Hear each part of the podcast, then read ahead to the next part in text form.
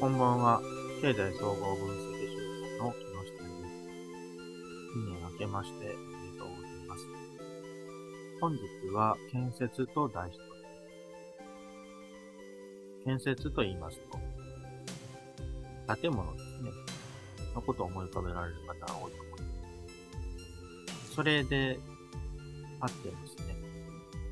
建設というものを、まあ、建物と基礎にしてまあ、ネットワークもコンピューターもそうです。で、まあ、この建設というものですね、まあ、昨今、まあ、新年早々ですけどね、まあ、大阪万博などにつきまして、まあ、建設が非常に大変だと。まあ、工期が間に合わないとか、人件費が上がるとか、人手不足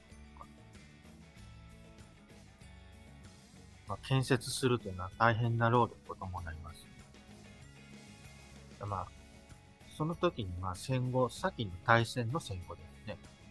この時には、まあ、建設ラッシュとかですね、建物が足りないというよでまあ、昨今だと、まあ、中国ですね、中華の建設バブルの崩壊と、ことが話題に上っていまあ、建設というものは何に向かって建設するかです。で、まあ、戦前の人は偉大だとか、戦前の建設は偉大だと、ね、建築物偉大だって言われてますけど、それは、その、戦火をかいくぐったから言われているとも言えるんです。ただ古いだけという点は、やはり淘汰されて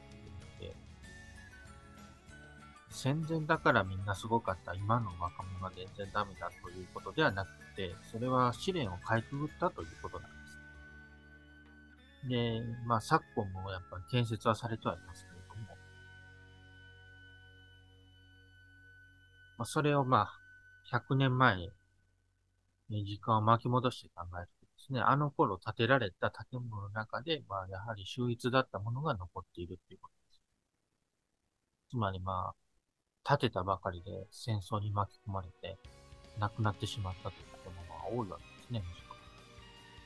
ろ。もう記録も残っていませんけれども、今とは思い起こす人もいないですが、その戦後を見据えてということですね。戦後を見据えて建設できたものの中で、なおかつそれが生き残ったものがあるという。でそれの中でさらに秀逸だと言われるものもあったものすごく選別された結果と言えますね。で、まあ、その模索の日々ですよね。やっぱ戦中戦後というのは模索の日々でして、今までの常識はわからないとの VUCA なんて言われてますけどね。その中から、まあ、これからの未来を建設しようとして、その中で残ったものの中で、やっぱり歴史的言われるものになったと。まあ、私もこれからどうしようかと迷うことは多いんですけれども、まあ、その時に言えるのはやっぱり次世代、もう次世代と言っても、理念的な次世代じゃなくても、子供たちの顔を見て考えることになる。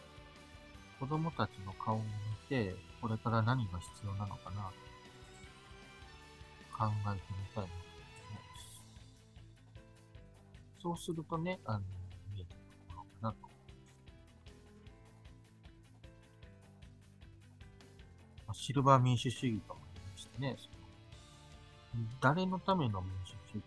のかっていうこと。もちろんその、年功者に対してね、感謝の気持ちをしたいもので